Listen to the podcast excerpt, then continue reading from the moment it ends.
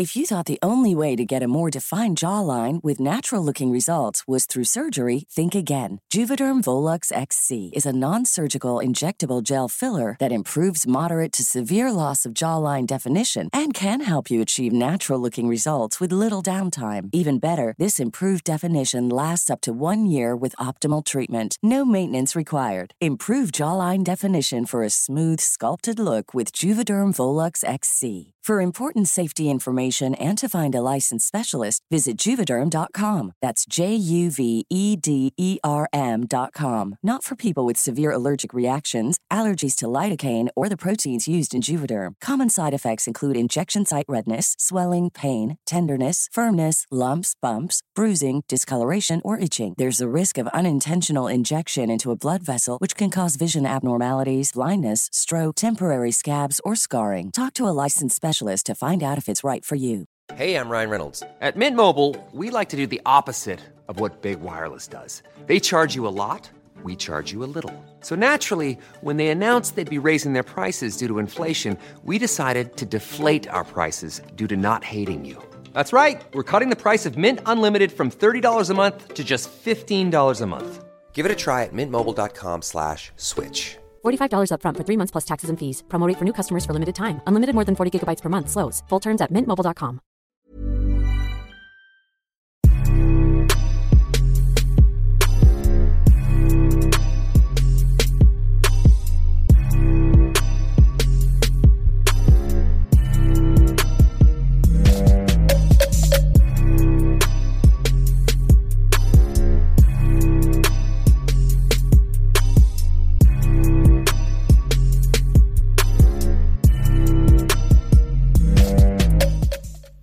سلام.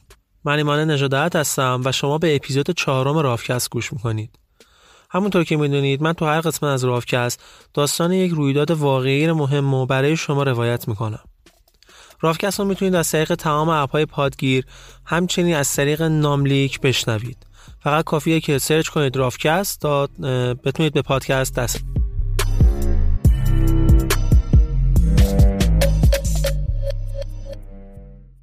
داستان ما برمیگرده به زمان صدر اسلام. موقعی بود که مسلمون ها داشتن سرزمین های اطراف خودشون رو یکی یکی اشغال می‌کردن و به تصرف خودشون در می آوردن توی اون دوره یک سرزمینه که خیلی مورد توجه مسلمان ها بودن کشورهای ایران، شام، مصر و شمال آفریقا بود. اون زمان مسلمان های اولیه بعد از درگذشت پیامبر از ظرف چند سال تونستن که مهمترین بخش ایران و شمال مصر رو تصرف خودشون در بیارن. از طرفی هم یه بخشایی از دولت روم شرقی رو هم تونستن که اشغال کنن. هنوز 20 سال بیشتر از اشغال ایران نگذشته بود که اینا تونستن که خودشون رو پشت دروازه شهر کنستانتینوپل مهمترین شهر دولت روم شرقی برسونن. حالا یه توضیح در مورد شهر این شهر بهتون بدم. شهر کنستانتینوپل که عربا اونو قسطنطنیه نامی بردن همون استانبول امروزیه. این شهر توی قرن هفتم پیش از میلاد به دست یونانیا ساخته شد و اسمش هم موقع گذاشته بودن که بیزانسیوم. یه مدت این شهر توی اشغال هخامنشیان هم بود. ولی بعدش دوباره یونانیا تونستن این شهر رو پس بگیرن و دائما این شهر دیگه بعدش بین یونانی ها و اسپارتا دست به دست شد. تا اینکه بالاخره رومیا تونستن سال 196 میلادی به صورت کامل این شهر رو اشغال کنن. سال 330 میلادی بود که کنستانتین بزرگ پادشاه روم پایتخت حکومت خودش رو از شهر روم به همین بیزانسیوم منتقل کرد. بعدش بود که این شهر تغییر اسم پیدا کرد به شهر کنستانتینوپول یعنی شهر کنستانتین. این شهر از همون روز اول ساختش از همون اوایل ساختش تا زمان 15 میلادی بارها بارها مرتبا بازسازی شد و همینجور به وسعتش افزوده شد از همه مهمتر این که استحکاماتش مرتبا تقویت می‌شد. اما مسلمان دائما داشتن سرزمین های بیشتر یا تحت اشغال خودشون در می آوردن همطور که بهتون گفتم. بعد خیلی آرزو داشتن یعنی یکی از بزرگترین آرزوهاشون بود که این شهر کنستانتینوپل یا قسطنطنیه رو بتونن که به تصرف خودشون در بیارن. چرا؟ برای اینکه این شهر یه جورایی دروازه بین دنیای اسلام و دنیای مسیحیت بود.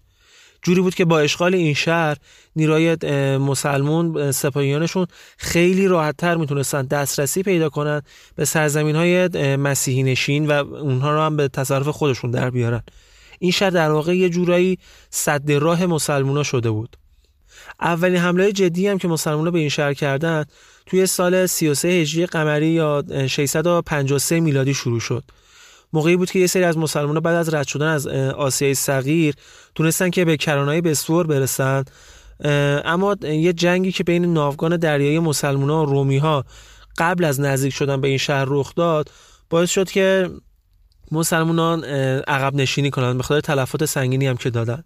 اما این آخر ماجرا نبود. مسلمان به همین راحتی دست بردار نبودند تا اینکه 11 سال بعدش سال 664 میلادی مسلمان دوباره به قسطنطنیه حمله کردند اما این دفعه به خاطر سرمایه زمستون و درگیریایی که توی دریای مرمره داشتن باز هم نتونستن پیشروی خاصی کنن تا چهار سال بعدش دوباره.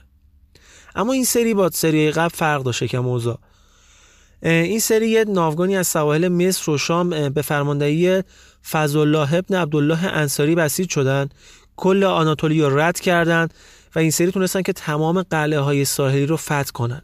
یک سال بعد هم یه سپاه خیلی بزرگی تونستن که خودشون رو به این گروهی که تونسته بود قلعه های ساحلی فتح کنه برسونن که بینشون یه سری اشخاص خیلی معروف و صحابی های نزدیک پیامبر مثل عبدالله ابن عباس و ابو ایوب انصاری هم بود.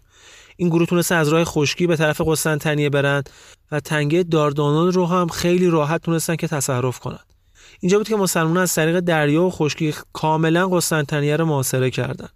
محاصرهشون هم به این شکل بود که توی فصل زمستون محاصره رو رها می‌کردن می‌رفتن بعد که مجددا هوا گرم می‌شد دوباره می اومدن و محاصره شهر رو شروع می‌کردن. خب البته این خیلی کار چندان عاقلانه ای به نظر نمی‌رسه. برای اینکه زمانی که محاصره رها میشه خب مسلما دولت بیزانس می‌تونه که تمام تدارکات مورد نیاز خودش رو وارد شهر بکنه. و نمیشه خیلی اسم محاصره روش گذاشت. به هر حال این کار تقریبا چیزی بوده هفت سال طول کشید و آخرش هم بدون اینکه هیچ نتیجه ای داشته باشه برای مسلمونا تموم شد و مسلمان مجددا عقب نشینی کردن. اما این سری تلفات خیلی سنگینی دادن به خاطر این عقب نشینیشون. تقریبا حدود خود مورخین اسلامی میگن که حدود سی هزار نفر از نیروهاشون از جمله همون ابو ایوب انصاری و توی این معاصرا و جنگای جست و که انجام می‌دادن از دست دادن. ابو ایوب انصاری هم توی همون نزدیک قسطنطنیه و پایین دیوارای شهر دفن شد. مسلمان دیگه اقدام خاصی برای اشغال این شهر نکردند تا زمان سلیمان ابن عبدالملک. این دوره دوره بود که قدرت نظامی مسلمان ها همین طور داشت رفته به رفته زیادتر می‌شد. از اون طرف هم دولت بیزانس کم کم داشت قدرت خودش از دست می‌داد. یه سری اختلاف داخلی پیدا کرده بود و خود شهر هم با همسایه های خودش که مسیحی دیگه بودن زیاد سازگاری نداشت و یه سری فشارها روش بود. اینجا بود که سلیمان به برداشت مسلم دستور داد که هر جور شده از این فرصت استفاده کنه و دولت قسطنطنیه رو سرنگون کنه و بتونه شهر رو تصرف کنه. مسلم هم توی سال 98 هجری قمری یا 716 میلادی با یه سپاه خیلی بزرگی که مورخین تقریبا 180 هزار نفر نیروهاشو تخمین می‌زدن تونست که آناتولیا دوباره فتح کنه بیاد و خودش رو نزدیک شهر قسطنطنیه کنه و شهر رو کاملا از طریق دریا و خشکی معاصره کنه.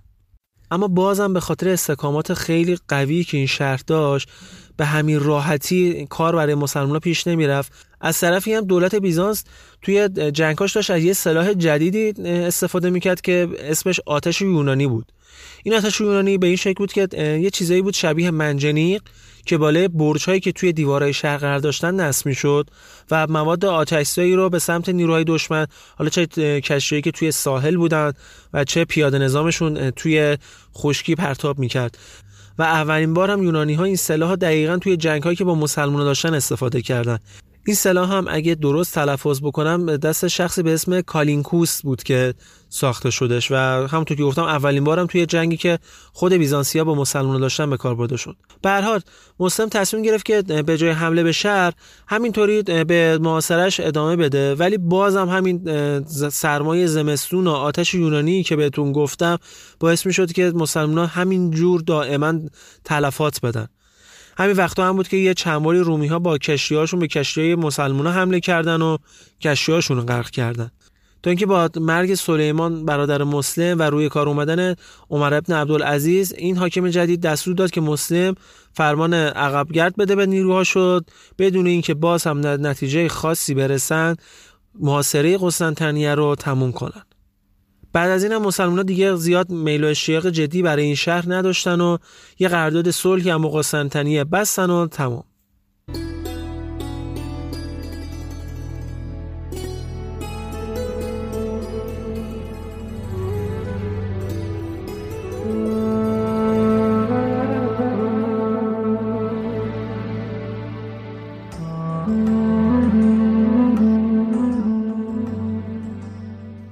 اما شکی توی موضوع نیستش که مسلمون همون جوری که تونستن اسپانیا رو توی جنوب غربی تصرف کنند.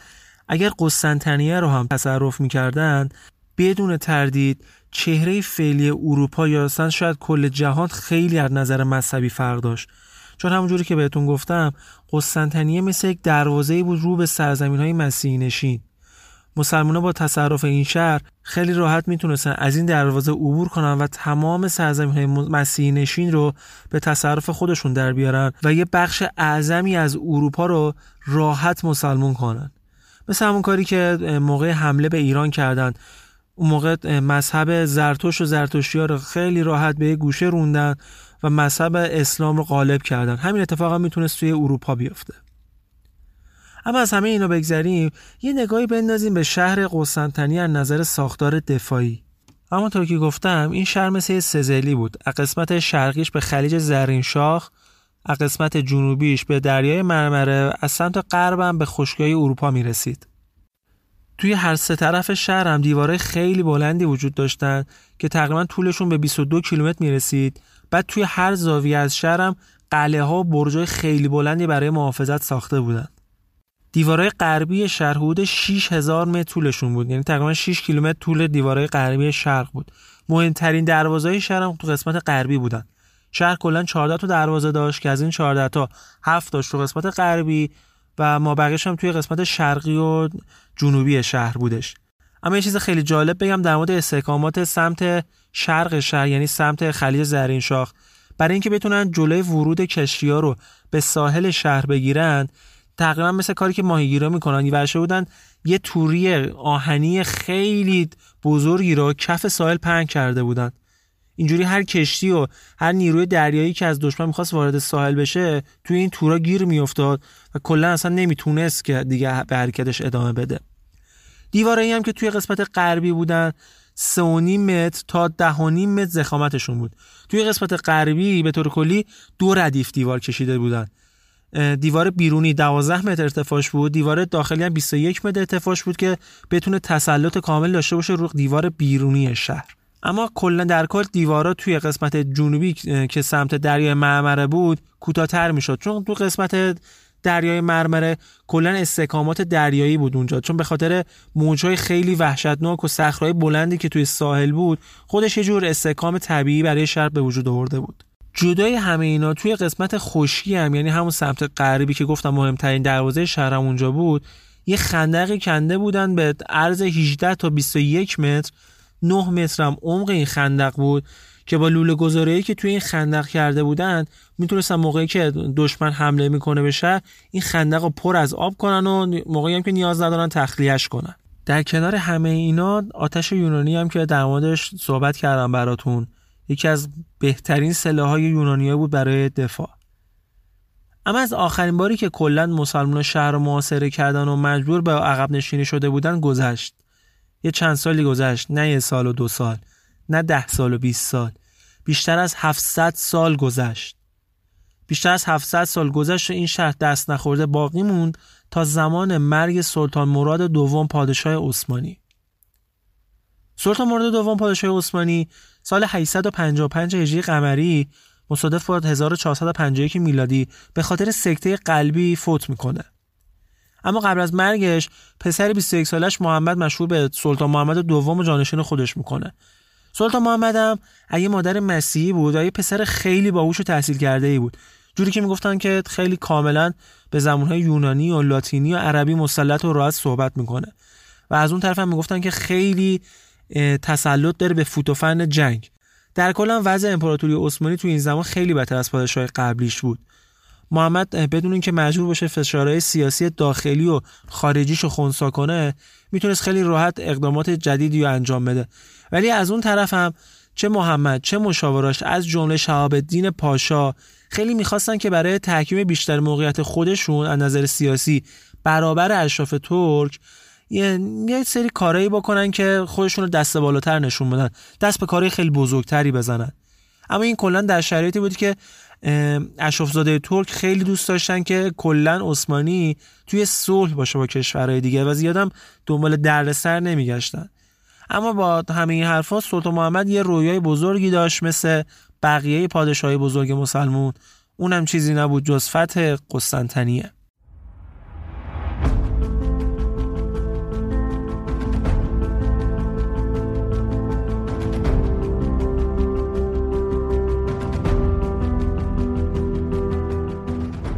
سلطان محمد با همچین رویایی که داشت از همون اول پادشاهیش دنبال فتح قسطنطنیه بود. اما قبل از که به این هدفش برسه بعد یه سری کارایی انجام می‌داد تا زمینه رو بتونه فراهم کنه.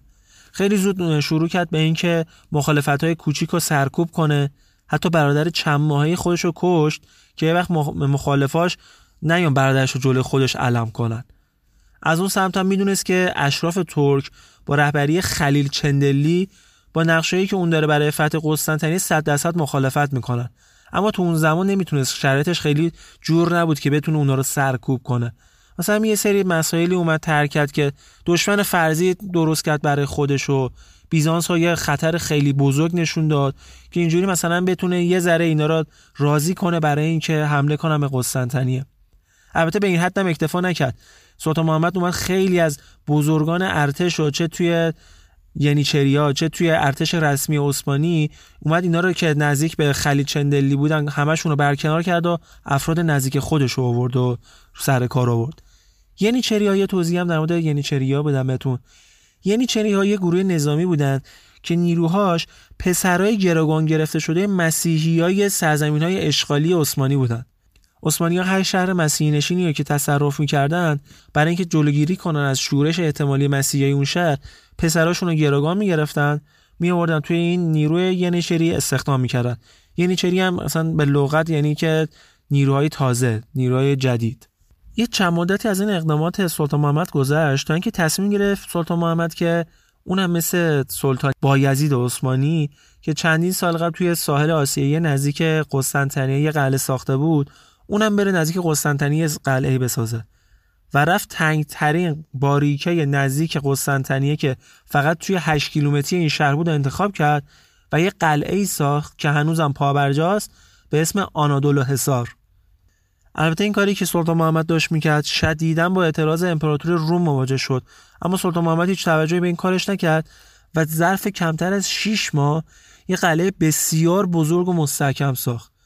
شرایط قلعه به این ترتیب بود که خیلی راحت کلا به قسمت آناتولی و آبهایی که تو اون قسمت بود کنترل کامل داشت. یه جورایی هم کاملا ارتباط بین بیزانس و دریای سیاه و کامل قطع کرد. یه سری نیرو هم برای نگهبانی نیروی مخصوصی از ینیچریا اونجا گذاشت برای نگهبانی تا کلا آبراهایی که نزدیک این قلعه بودن رو کاملا کنترل کنن. دلیل زیاد هم برای این ساخت این قلعه داشت سلطان محمد. چند تاش مثل این که بدون اینکه خطری سربازای عثمانی رو تهدید کنه اونا بتونن خیلی راحت از آناتولی به اروپا بیان. دلیل دیگهش قطع ارتباط بیزانس با دریای سیاه و جلوگیری از کمک های اروپا بود. یه دلیل دیگه هم گرفتن امتیازهای گمرکی بود از کشتیهایی که بین دریای سیاه و مدیترانه دائما تو رفت آمد بودن. اما تو تابستون 856 همون 1452 میلادی بین یونانیایی که ساکن اطراف قلعه سلطان محمد بودند با کارگرا و سربازای ترک درگیری خیلی شدیدی به وجود اومد. همین موقع هم سلطان محمد خیلی شدید اعتراض کرد به قسطنطنیه که اگه جلوی یونانیایی که ساکن اطراف این قلعه هستن نگیره شهر محاصره می‌کنه و این حرفا. امپراتور هم یه هیئت فرستاد میشه سلطان محمد و گفتش که اگه خطری شهر رو تهدید بکنه هم خود امپراتور و بقیه سربازاش تا آخرین قطره خونشون مبارزه می‌کنن. همینجا بود که سلطان محمد از فرصت استفاده کرد و اعلان جنگ داد.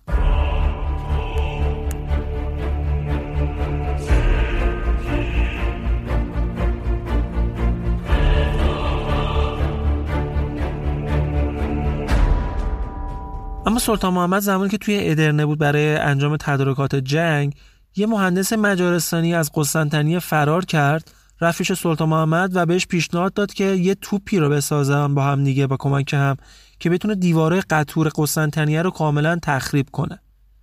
سلطان محمد هم خیلی استقبال کرد. تونستن کمتر از سه مایه توپی بسازن که لوله اون یک متر وزن گلولش 700 کیلوگرم و بردش یه چیزی حدود یک کیلومتر باشه. کارگرای عثمانی هم تونستن کمتر از دو ماه این توپ از ادرنه توی نزدیکی های شهر قسطنطنیه بیارن و نصب کنن.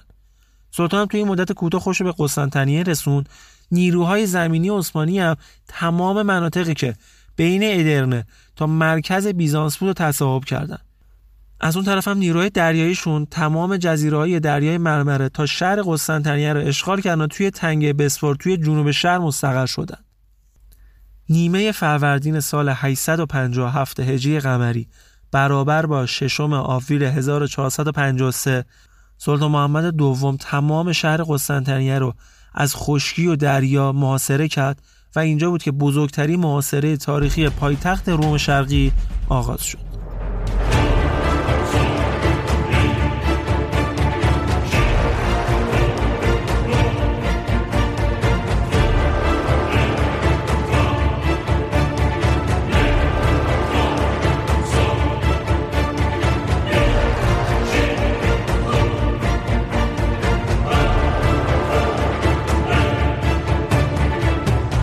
در مورد تعداد نیروهای عثمانی هم توی این جنگ چیزی حدود 250 هزار نفر تخمین زده میشه که از بین این 250 هزار نفر خیلی جالب بدونید که 15 هزار نفرشون که از بهترین نیروهای یعنی چری بودن شخصا مسئولیتشون محافظت از خود سلطان محمد بود. از اون طرف هم تعداد زیادی نیرو هم فرستاده به ناحیه قلاته تا جلوی کمک رسونی ایتالیایی ها رو به شهر قسطنطنیه بگیره. گفته میشه حدود 400 تا کشتی جنگی و بارکش هم که 20 تا کشتی بزرگ جنگی هم توشون بود از راه داردانول تونسته بودن که خودشون به نزدیکی های ساحل قسطنطنیه برسونن. البته در مورد این 400 تا کشتی چون بیشتر منابع منابع اسلامیه به نظر می‌رسه که یه ذره بزرگ نمایی شده. اما اون سمت قضیه هم گفته میشه که نیروهای دفاعی شهر قسطنطنیه کلا بیش از 5000 نفر نبودن. اما قبل از که محاصره تنگتر بشه یه سری مزدور جنوایی و ونیزی تونسته بودن که به فرماندهی شخصی به اسم یوحنا جوش تینیانی از این محاصره رد بشن و خودشون رو برسونن به قسطنطنیه. از اونجایی هم که تلفظ اسم این جناب یوحنا جوش تینیانی یه ذره سخته ما ایشون همون یوحنای خالی صدا می‌زنیم. کنار این پیاده نظامی که تونستن خودشون رو به شهر برسونن 14 تا کشتی جنگی هم که بیشترشون هم از باز از ونیز و جنوا بودن توی آبهای سیاه توی انتهای تنگه بسفور جبهه گرفتن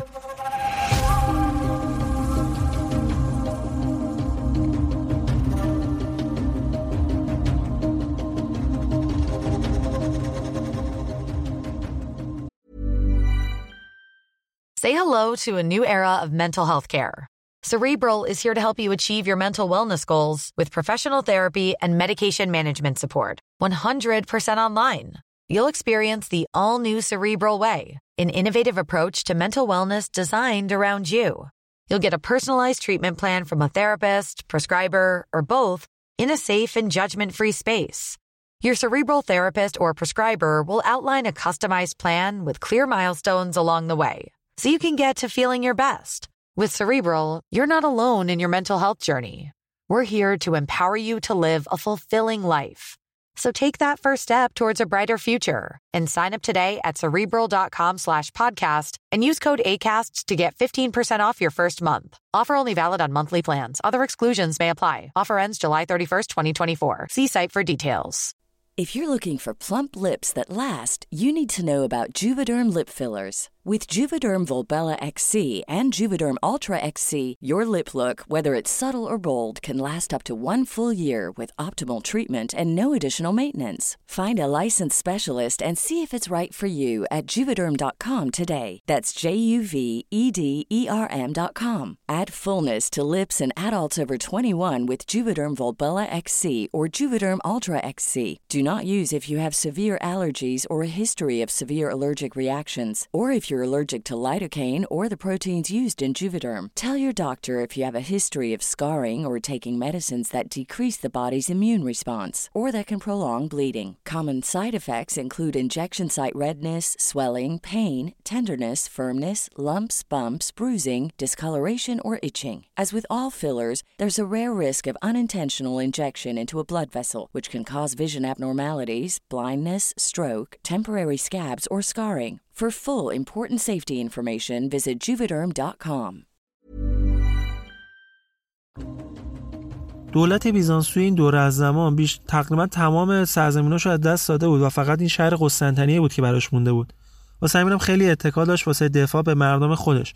جمعیت شهر اون موقع تقریبا 150 هزار نفر تخمین زده میشه که در زمان شوره معاصر خیلی کمتر شد چون خیلی از بازرگان ها افراد مرفع و یه بخش خیلی زیادی هم از مردم عادی با شوره این درگیری ها شهر رو ترک کرده بودن. کار به جای رسیده بود که توی خیلی بیشتر بخشای شهر جمعیت مردم به ده هزار نفر هم نمی رسید. از طرفی هم خب مشخصه.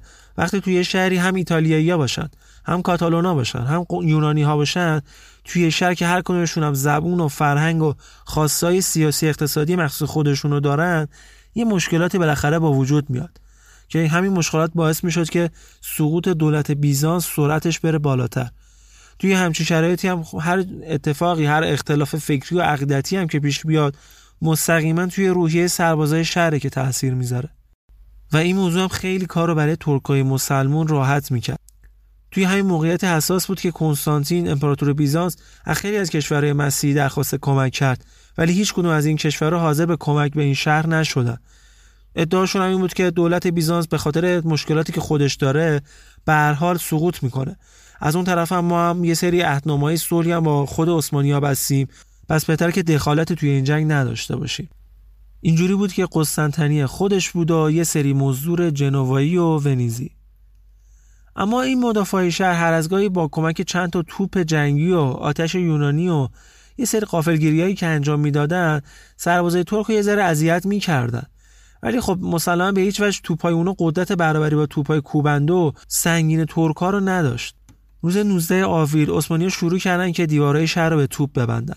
این کارم خیلی خوب انجام دادن. تونستن یه بخشی از دیوارم خسارت خیلی زیادی بهش وارد کنن و یه شکافایی هم به وجود بیارن. اما خیلی سریع یونانیا می‌تونستن دیوارا رو بازسازی بکنن. روز بعدش پنج تا کشتی جنوایی با تدارکات جنگی و مهارت خیلی زیادی که داشت تونست از خط محاصره کشتی عثمانی رد شه به تنگه وارد شه و بعد از اون با سرعت بتونه خودش از زنجیر دهانه خلیج عبور بده. همین اتفاق هم باعث شد که مقداری تدارکات جنگی و تعدادی نیروی نظامی بیشتری به شهر برسه. اینجا بود که سلطان محمد تصمیم گرفت به هر ترتیبی که شده از شر این زنجیر آهنی که توی ساحل خلاص بشه.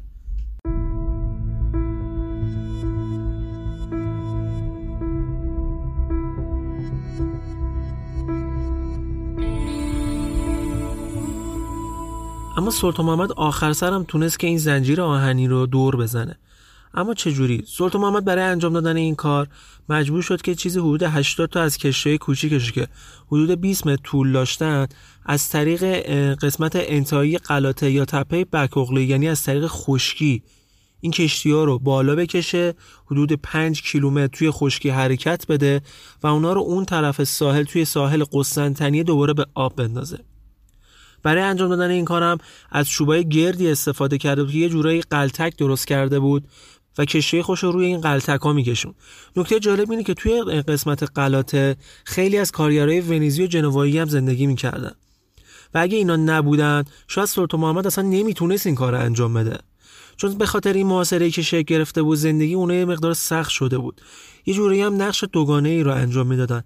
اینجوری بود که شبا به کمک شهر قسطنطنیه می‌رفتن برای مستحکم تر کردن استحکاماتشون. از اون طرف هم توی روز کمک می‌کردن به اسپانیا برای اینکه توپاشون رو روغن کاری کنن و یا کشیهاشون رو جابجا کنن. و این اتفاق یعنی دور زدن زنجیر آهنی نقش خیلی مهم و اساسی توی سقوط شهر قسطنطنیه داشت. اما فردای شبی که تونستن اسپانیا کشتی خودشون رو به سال برسونن روز خیلی مهمی بود. برای اینکه بیزانسیا بلند شده بودن صبح از خواب و یک باره دیدن که کلی کشتی نظامی عثمانی توی ساحلشون لنگر انداخته. و این موضوع خیلی مسلما شوکه کننده بود.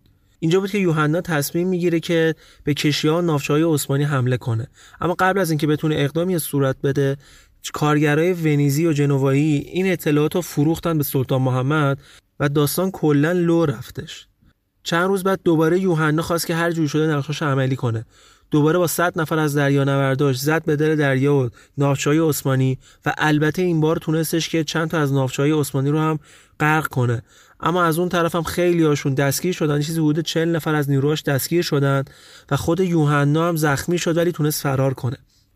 فردای اون روز هم این 40 نفری رو که عثمانی ها دستگیر کرده بودن جلوی دیوارهای شهر به چهار میخ کشیدن. از اون طرف هم بیزانسیا برای اینکه تلافی کنن کار عثمانی ها رو یه چیزی حدود 200 تا 260 تا زندانی مسلمون رو سر دار زدن و سرای قطع شدهشون رو با منجنیق انداختن توی اردوگاه های عثمانی. محاصره قسطنطنیه همینجوری ادامه پیدا کرد با این درگیریایی که به وجود می اومد تا اینکه دیگه یواش یواش داشت خاروبار و مخصوصا نان و شراب شهر تموم می‌شد. از طرفی هم تو خود شهر خیلی درگیری ها زیاد شده بود بین رومی ها و جنوایی ها و یونانی ها به خاطر اینکه هر کدومشون اون یکی مقصر این اتفاقاتی که داره میافته می‌دونستن. و خیلی اوضاع خیلی بلبشویی بودش توی شهر. از اون طرف هم پادشاه دیگه منابع کافی برای دادن حقوق به سربازاش نداشت. رو آورده بود به اینکه ظرفای طلا و نقره کلیساها رو مصادره کنه و ذوب کنه باهاشون سکه ضرب کنه تا بتونه که حقوق نیروهای خودشو بده. جنگ هم به جایی رسیده بود که ترکا دیگه چندین بار شبانه به طرف دروازه غربی شهر حمله کردند و تونستن دیوارهایی که خیلی نزدیک بود به دروازه رومانوس مقدس که دروازه اصلی شهر بود و خراب کنن توش حفرهایی به وجود بیارن. دیگه اینجا بود که دیگه کسی تقریبا شکی نداشت که به زودی پایتخت روم شرقی سقوط می‌کنه.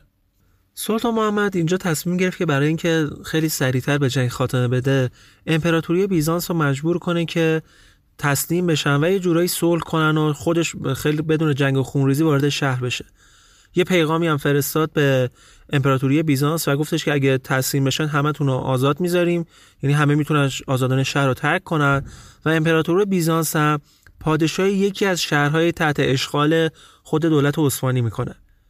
امپراتوری بیزانس هم این موضوع توی جلسه با بقیه بزرگان در میون گذاشت اما همشون قویا اعتقاد داشتن که تا آخرین لحظه از شهر دفاع کنن. نتیجه این پیغام هم می‌شد که سلطان محمد رؤسای لشکر رو جمع کرد و بهشون اعلام کرد که توی روز نهم خرداد یا 20 جمادی الاول سال 857 هجری قمری همون 29 می 1453 میلادی از طریق دریا و خشکی به شهر حمله می‌کنه. از اون طرف هم به نیروهاش وعده داد که تمامی غنایمی که توی این جنگ به دست بیاد و بین خود اونا تقسیم می‌کنه و فقط اراضی شهره که برای خودش ور میداره. ریسفیده و روحانیت سپاه هم سربازا رو به جهاد در راه خدا و برافراشتن پرچم اسلام توی دیوارهای شهر مسیحی تشویق می‌کردن. قبل از همه هم سلطان محمد براشون یه سخرانی خیلی بزرگی کرد و به همشون هم وعده داد که هر کی بتونه خودش رو به بالای دیوارهای شهر برسونه جایزهای خیلی بزرگی رو بهش پرداخت میشه و کسایی هم که جنگ رو ترک کنن و فرار کنن با مجازات سختی روبرو میشن. توی اون سمت میدون هم توی امپراتوری بیزانس وحشت داشت رفته به رفته بین مردم بیشتر می‌شد. خود امپراتور شب قبل از حمله آخرین مراسم اشای ربانی رو به جا آورد و از همه خواست که تا آخرین لحظه از شهر دفاع کنند. همون شبم زنها و بچه های درباری ها رو تونست که با کشی از شهر فراری بده. نیروی بیزانس خندق خیلی بزرگی توی شهر ساختن و یه دیوار خیلی بزرگ رو هم پشت دروازه اصلی شهر یعنی دروازه رومانوس مقدس ساختن. خود امپراتور و یوحنا با بهترین نیروهای ویژه شهر پشت همین دیوار برای محافظت قرار گرفتن. بقیه نیروها هم توی دروازه ادرنه و دروازه اطراف شهر بودن. یه سری نیرو هم بودن که نیروهای اعزامی پاپ بودن. اونم توی دیوارهایی که توی پشت کاخ امپراتور تا آبهای بسور کشیده شده بود مستقر شده بودن. دفاع از بندر رو هم دریا سالار نوتاروس به عهده گرفته بود و بقیه افراد هم توی کاخ و بقیه نقاط حساس قرار گرفتن. توی اون شرایط تعداد نفرات کل نیروهای بیزانس از 9000 نفر بیشتر نبود که حداکثر 6000 نفر اونا یونانی بودند بقیهشون هم خارجی بودن. در واقع اوضاع شکلی شده بود که برای دفاع از دروازهای مرکزی ده نقطه در کل توی دست افسرهای جنوایی خارجی بود که یه سری آلمانی روسی هم البته بینشون بود. و فقط دو نقطه بود که توی دست خود یونانی های بیزانسی قرار داشت.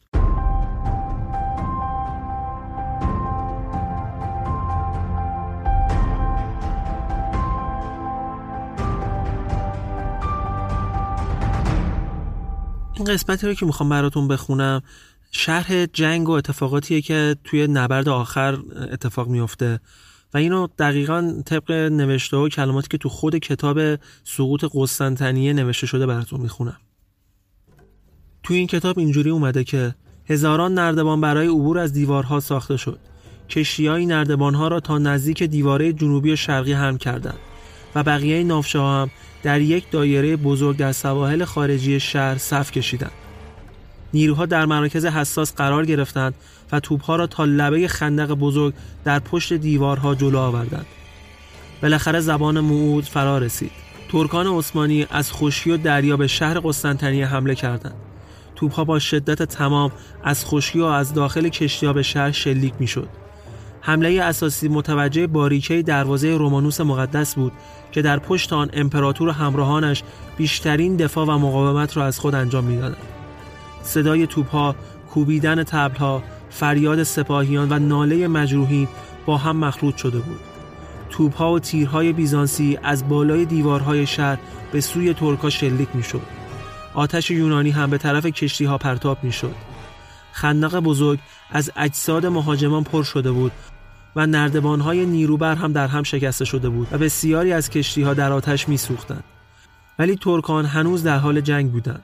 با یک فرمان نیروهای جدیدی وارد عمل شدند و از روی اجساد کشتهای خندق عبور کردند. ده هزار نفر از ینیچری ها در حالی که سلطان محمد پشت سر آنها بود به دروازه شهر حمله کردند. یوحنا که یکی از وزنهای اصلی دفاع شهر بود زخم شدیدی برداشت و با اجازه امپراتور برای درمان زخمش و یا حفاظت از جان خودش میدان را ترک کرد و بسیاری از افسران و سربازان لاتینی هم به تبعیت از او دست از جنگ کشیدند. مقاومت مدافعان شهر بعد از این اتفاق به سرعت کم شد. ترکان که متوجه این موضوع شدند فشار خود را بر دیوارها و دروازه ادرنه و رومانوس زیاد کردند. تا گروهی از ینیچریا که حدود سی نفر بودند و اولین نفر آنها حسن نام داشت به بالای دیوار رسیدند و با اینکه بیشتر از نیمی از ینیچری ها در آنجا کشته شدند ولی افراد باقی مانده راه را برای آمدن بقیه نیروها باز کردند. به خاطر گلوله باران توپخانه عثمانی در چند نقطه دیوار شهر رخنه‌ای ایجاد شد و از همون را نیروهای عثمانی وارد شهر شدند. امپراتور و همراهانش مقاومت می‌کردند ولی امپراتور در لحظه ای در گیرودار نبرد به دست یک سرباز ترک کشته شد. بعضیا گفتند که او قبل از کشته شدن فریاد می‌زده است که آیا یک نفر مسیحی پیدا نمی شود که مرا گردن بزند و به دست مسلمانان کشته نشوند و به این ترتیب آخرین امپراتور بیزانس کشته شد.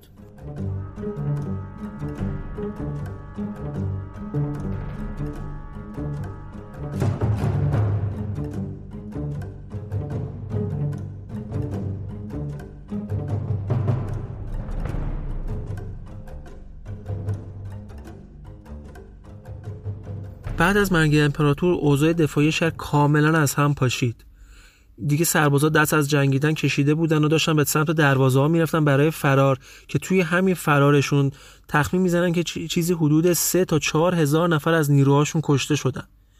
ترکای عثمانی دیگه کاملا وارد شهر شدن و کل شهر رو به تصرف خودشون در آوردن یه افسانه بین مردم مسیحی شهر و موقع بود که میگفتش که وقتی ترکا وارد شهر قسطنطنیه بشن و نیروهای بیزانسی رو تا ستون کنستانتین که توی میدون کلیسای ایوسوفیه بود ترغیب کنند فرشته شمشیر به دست از آسمون نازل میشه امپراتور رو از شنگال مهاجمان نجات میده و زمام امور رو هم به پیرمردی که پای اون ستون نشسته واگذار می‌کنه و بهش میگه که این شمشیر را بگیر و انتقام مردم من رو از دشمنان بستان.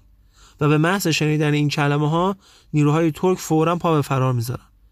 اما خب برخلاف این افسانه و قصه ترکا کاملا شهر رو تصرف کردن و تمام کلیساها هم شروع کردن به غارت کردن. طبق گفته مورخین هم چیزی حدود 50 هزار نفر رو به اسارت و بردگی گرفتن. اما کاردینال ایزیدور با لباس معمولی موفق شدش که فرار کنه. از اون سمت هم یوحنا هم از راه دریا فرار کرد. اما یه مدت بعد به خاطر صدماتی که توی جنگ دیده بوده به خاطر جراحاتش کشته شدش. بقیه کلیسای شهرم که پر از اشیاء نفیس و قیمتی بود همینطور که بهتون گفتم قارت شد. اما این قسمت رو هم براتون از روی کتاب می‌خونم. سلطان عثمانی که از این بعد او را سلطان محمد فاتح صدا می‌زدند وقتی متوجه شد که سپاهیانش تمام نقاط حساس شهر را تصرف کردند از اسب پیاده شد و به عنوان گذاری مشتی از خاک قسطنطنیه را برداشت و به سر و صورت خودش ریخت سلطان محمد فاتح بعد از اطمینان از پیروزیش به کلیسای ایوسوفیا که بنای آن در قرن چهارم میلادی و در عهد کنستانتین بزرگ ساخته شده بود وارد شد و دستور داد که بالای منبر کلیسا قرآن تلاوت کنند و کلیسا را به صورت مسجد در بیاورند. به این ترتیب در مدت کوتاهی ها و تصاویر و مجسمه ها برداشته شد و دیوارها را تطهیر کردند پرچم عثمانی را در بلندترین نقاط شهر به احتزاز درآوردند.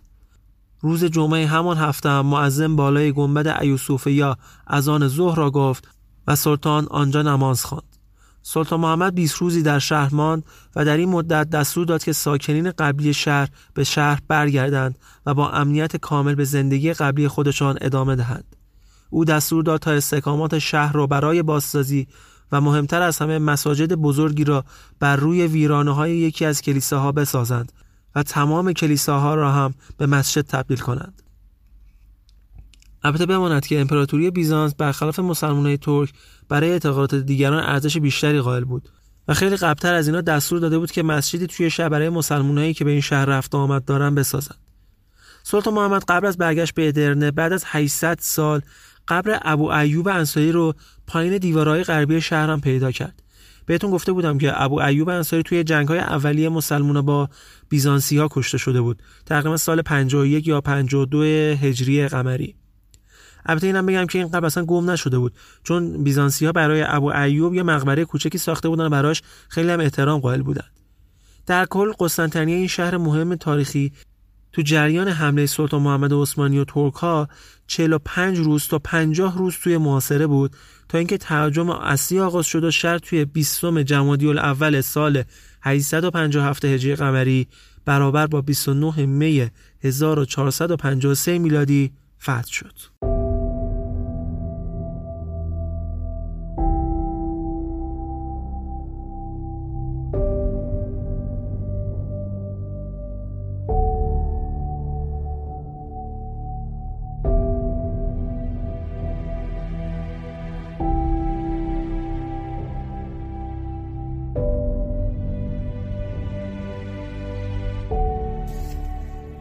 محاصره قسطنطنیه به دست سلطان محمد فاتح در حقیقت پنجمین محاصره دولت روم شرقی از سمت عثمانیا بود. این شهر از همون اوایل بنای جدیدش به دست کنستانتین بزرگ در مجموع 29 بار محاصره شده بود که هفت مرتبه به دست مهاجمان سقوط کرده بود اما هر بار هم دوباره به تصرف امپراتوری مسیحی در اومده بود. تو اینکه برای هشتمین بار به دست محمد دوم عثمانی سقوط کرد و اینجا بود که برای همیشه به دست عثمانی افتاد. در واقع برای اولین بار بود که این شهر بعد از 1125 سال از قلمرو مسیحیت جدا می شده به قلمرو اسلام اضافه می شد. فتح قسطنطنیه بیشتر از اینکه برای مسلمان سود داشته باشه به ضرر خود اروپایی ها تمام شد. چون مسلمان ها سرزمین های خیلی بیشتری و به مراتب با تلفات خیلی کمتر از این توی اروپا تونسته بودن که قبلا اشغال کنن. ولی این شهر از اهمیت بسیار زیادی برخوردار بود چه از نظر نظامی و چه از نظر اقتصادی مخصوصا برای اروپایی ها شاید اشاره به بعضی از آثار سقوط قسطنطنیه به دست عثمانیا اهمیت این واقعه تاریخی رو خیلی بیشتر براتون نشون بده. این پیروزی در واقع یه نوع پاسخی بود به حملاتی که صلیبی‌ها به سرزمین‌های اسلامی داشتن توی فاصله سالهای 490 تا 680 هجری. دربار پاپ هم اینجا دیگه کاملا متوجه شد که یکی از بهترین سنگرهای خودش رو در برابر دنیای اسلام از دست داده و اینجا بود که از لحاظ سیاسی مسلمونا با مرکزیت مسیحیت توی روم به نزدیکترین حد خودشون رسیدن. از سمت دیگه هم اسپانیا با تسلطی که به قسمت های دریایی داردونال و بسفور داشتن خیلی مشکلات زیادی رو چه نظر اقتصادی و چه نظر نظامی برای اروپایی درست کرده بودند چون اونجا دیگه یه جورایی هم گلوگاه تجارت اروپا با سرزمین های شرق دور و جنوب آسیا و حتی آفریقا بود. اما این اتفاق یه حسن خیلی خیلی بزرگ هم برای اروپایی داشت. و اون این بود که این شکست باعث شد که اروپا یه تکونی به خودش بده و سعی کنه از جاهلیتی که تو اون زمان داشت توش دست و پا می‌زد خودش رو آزاد کنه. و همونجا بود که استارت شروع دوران رونسانس در اروپا زده شد.